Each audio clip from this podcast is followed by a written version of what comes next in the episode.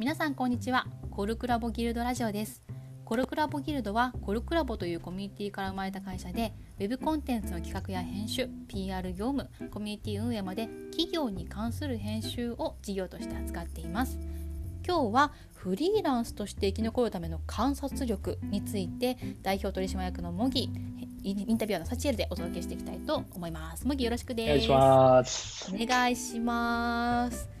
さてさて今日はフリーランスとして生き残るための観察力、はい、気になりますよこれは。気になるよね。気になる。どんな感じなんこれ？どういうとこからもう話そうかな。そうだね。まずはうん。市場の観察っていうのがあるかもしれないね。市場の観察ね？うん。中の市世場の中の。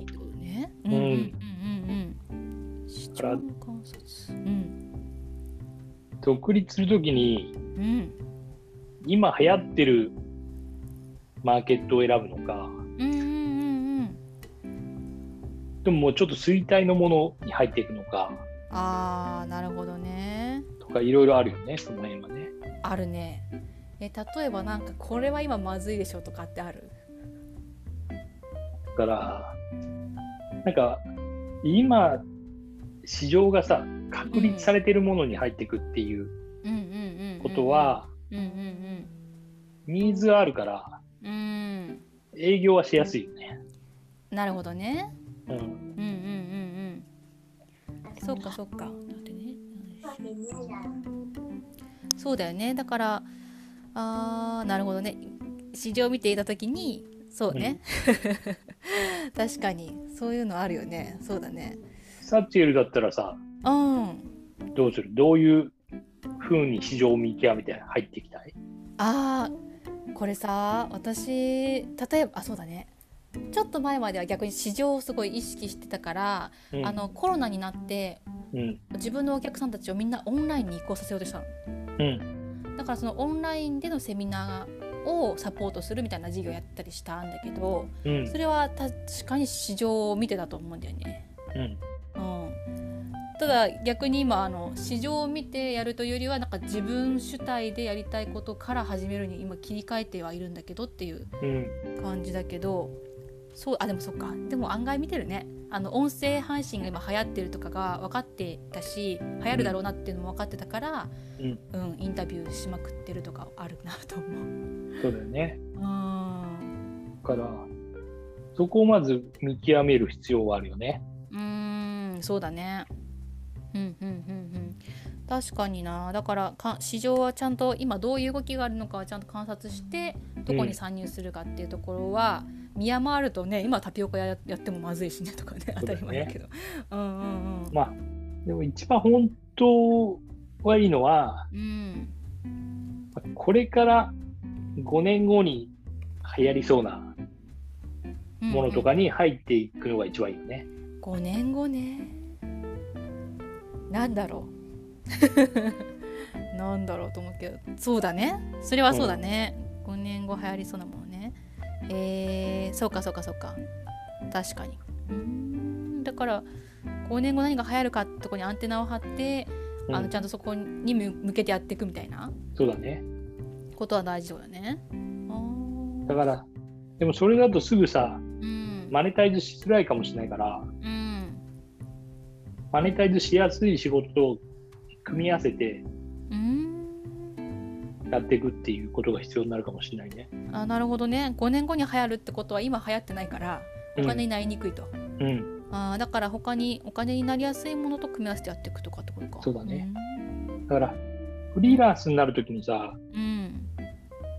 多分その自分の持ってる時間のとかエネルギーのうん。50%ぐらいで生活できるように考えておかないといけないんだよね。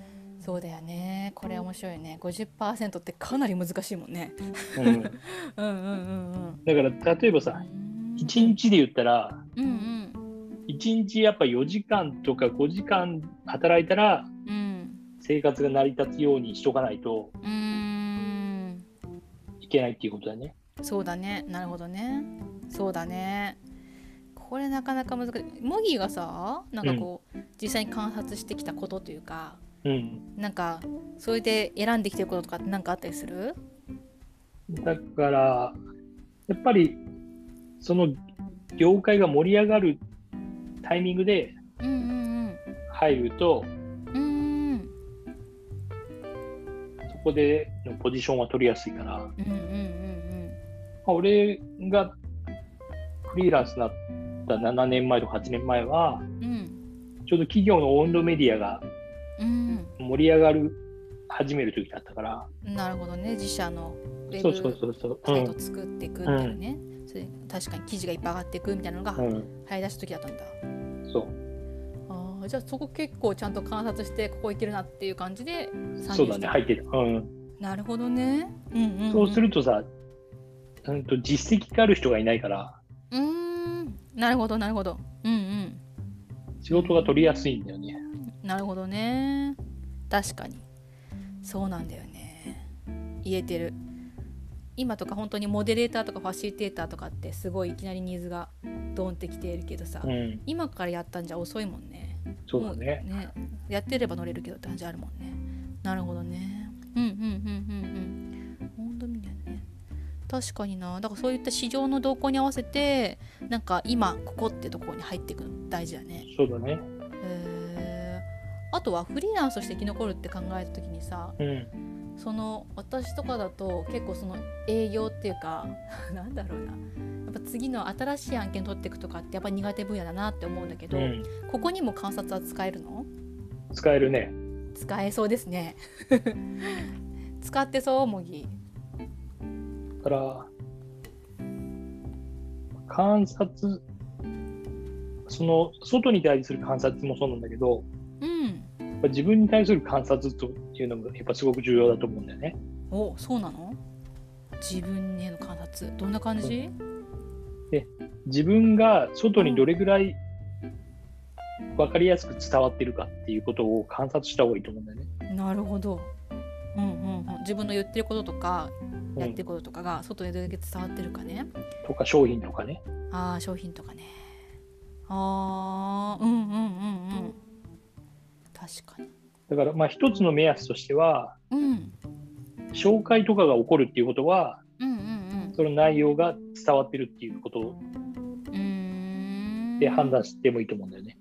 あーこの紹介ってさなんか自分のサービス受けてくれた人の紹介じゃなくて、うん受けてなくても紹介が出るみたいな感じ？まあ、基本的にはまあ受けた人からの紹介が多いだろうね。ああでもいいのねなるほどね、だから受けてない人から紹介が来たらまあ一番いいけどね。うんうんうんうんでも受けてくれた人がちゃんとその価値とか内容とかが理解できてるから、他の人にも伝わってくってことだもんね。うん、あとはそのうんうんうん理解できてても、うんうんそのちょうどいい紹介しやすいパッケージになってないと、その人のコミュニケーションコストがかかるじゃん、今度紹介してくれる人。確かにあれなんかいいんですけどうんとうんとってなるもんね多分ね。ちょっと説明しづらいんですよねってなっちゃうと、面白い。それは自分への観察っていうのはその自分の商品とか自分自身っていう、例えばライターだったらライターとしての自分がどんな風に口コミされうるかみたいなことを。ちゃんと観察していこうって必要があるってことね。はいはいはいはい。だからその紹介してもらいやすい状態にを作るっていうことだようね。ーんそうかそれがちゃんと客観的に分かってればじゃあそのために何が必要かなとか、どういう言い方がいいかなとかが分かるってことか。そうだね。えー、あんまやってないよねそれ。そっか。なるほどね。他にも自分への観察って何かあんの？だから、あとは、労力のかけ方とかだよね。ほうどういうこと？どういうこと？と、自分のエネルギーをうん。どこに注力したら、一番仕事が広がるかっていう。いやーすごい難しい問いそれどこに注力したら仕事が広がるかね。だからうんうんマーケティングで考えなきゃいけないのは、うん。うんまあ、よく言われることなんだけど、うん。常にそのセンターピンを見極めないといけない。ああ聞いたことあるそれ。センターピン。だから、ボーリングのさ、一番真ん中の手前にある。真ん中の手前にあるやつに当たらないと、うんうん。倒れないじゃん、他のピンって。ああなるほどね。確かに。後ろのやつ2本倒しても倒れないからね。そうそう。最小の労力でうん。最高の成果が出るセンターピンは何なのかっていうことをずっと考えないといけないんだよね。なるほど。これはずっと考える意識するってこととあとなんかそれをさ導くのにうん、いい考え方がなんかある？なんかど結ま構さ、あとりあえずやってみみるってことだよね。あ意外にそうなんだ。とりあえずやってみる、そして、うん。で考えててもさ分かんないから、ああはいはいはいはいうんえー、やってみるんだ、うん。でいろいろやってみて。で反応なかったらあこれじゃないなっていう。ああそういうこと？うん。そこはなんか結構意外になるほどね頭じゃないんだね、うん。やってみるなんだねまずね、うん。あーで反応を見るんだ。うーん確かに。だ反応があるものうん。が見つかるとか、うん。までちょっといろいろ変えていくとかね。そう反応があったらそこを改善していけばいいから。へえなるほどね。確かにそこを改善すればいいんだ。うーん。労力のかけ方っていう点でも観察が必要。そうだね。なるほどね。考えてない人も結構いると思うからね。うん、いるよね。うん。私も怪しいもんな。なるほどね。だから、うん。まあ、あとはそのお客さんを観察してうん。お客さんを観察して。お客さんの組織が今どういう体制になってるかっていうことを把握できるというね。組織体制？うん、えー、それはなんで？そうするとさうん今社員が何人いてうん何が得意な人がいて何が得意な人がいないのかっていうこととかを把握できるとうんうんうんうんとその足りてないところを提案すればさ通りやすくなるじゃ。うん。んああなるほどね。そうだね。うーん。確かに。だからまず俺が20代で営業マンやった時あは、ー。うんうんえっと、まず何を手に入れろって言われてたかっていうとうん。うん向こうの組織図をもらえって言われてたのね。へえ。そうなんだ。うん。組織図をもらえ、まあパラッともらいたいけど大体もらえはしないから聞いてくるってねなかなかまあそうだね。もらえるのは難しいから、うんうんうん、概難グループまであって 部長はどういう人でとかそこまで全部聞いてたね。すごいね。なるほどねあーそっかそっか。それだから何かっていうとお客さんのまあ今ウィークポイントというかね何が弱いか課題かっていうのをちゃんと把握するために聞いてるのかな、そうだね。へえなるほどね。そこの観察はすごく重要だね。そうか。それ聞くだけですごい時間かかりそうだね。うん。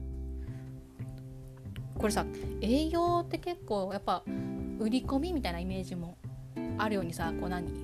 自分が喋ってくみたいなさ感じがある気がするんだけど、うん。そうじゃないってことだよね多分ねこの観察それは下手な人だね、売り込みが。下手な人が言ってるやつってことだよね、うん。はいはいはいはい。じゃないいいいい営業マンっていうのは、うん。まあ、8割お客さんが喋って、営業がまあ2割とかだね。あーやっぱそうなんだね。うん、まあ、そのもちろん商材によるけど、うん。う一般的なイメージね。ーん。8割に喋ってもらうんだねうん。なるほど。これはだから観察して相手の状況を把握しないと始まらないって感じなのか？そうだよね。なんか、基本的にはまあ、お客さんの課題を解決することが仕事だから、ああそうだよね。なるほどんど、ね、なものでも。なるほどね。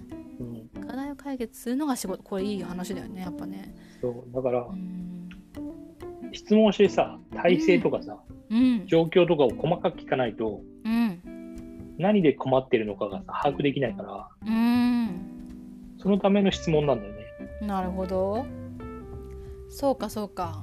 でもそこがこれさでもそ課題を解決するのが仕事だという、まずはそこに立つの超大事だね。そうだね。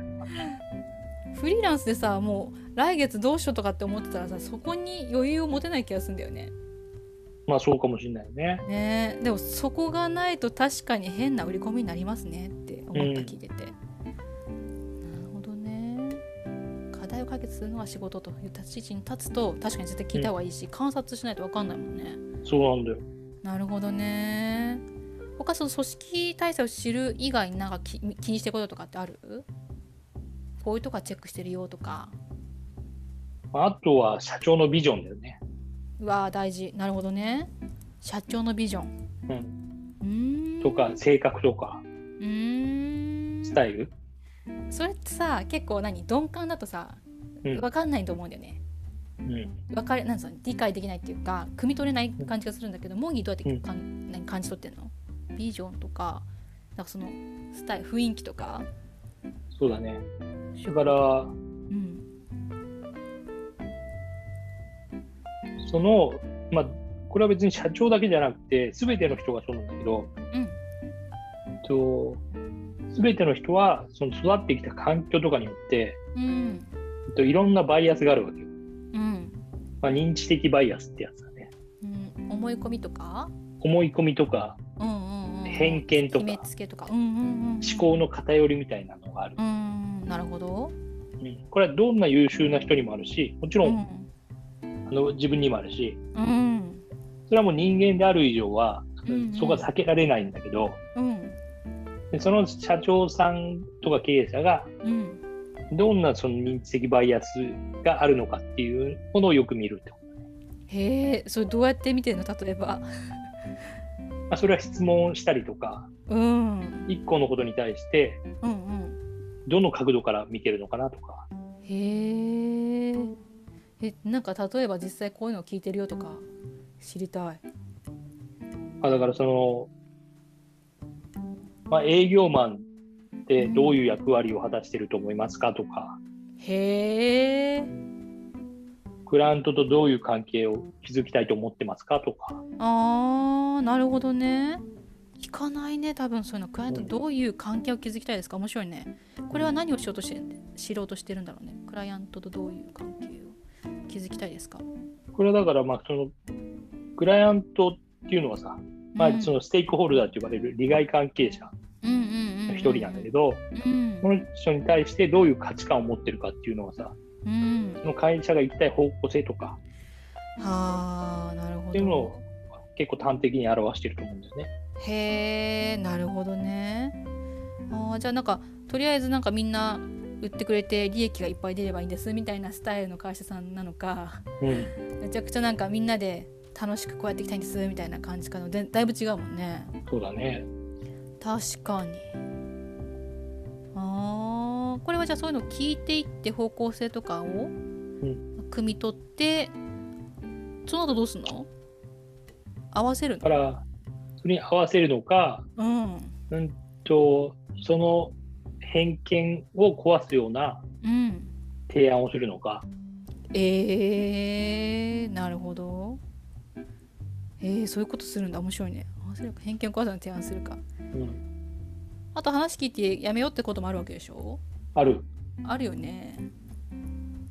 合わないなみたいなね。うん、あそこがやっぱり選べるのが自分でやってるうん。良さでもあるよね。うんうんうんうんうんうん。なるほどねだから今言ってくれてることはさ結構そうフリーランスでやっぱ生き残るためのって話の中ですごい大事な気もしてて、なんかそのそうだよね。自分のスタイルがなくて何でもあのやりますってやっちゃうと、うん。別に誰でもよくなっちゃうから結局あの単価下が上がんなくなってくるもんね。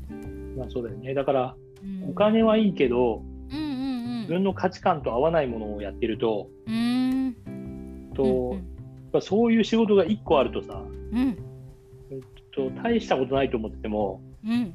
意外と全体に与えるダメージが大きかったりとかもするから、めちゃくちゃわかります。なるほどね。それは結構よく考えた方がいいよね。なるほどね。これはなんか何？麦どうしてる？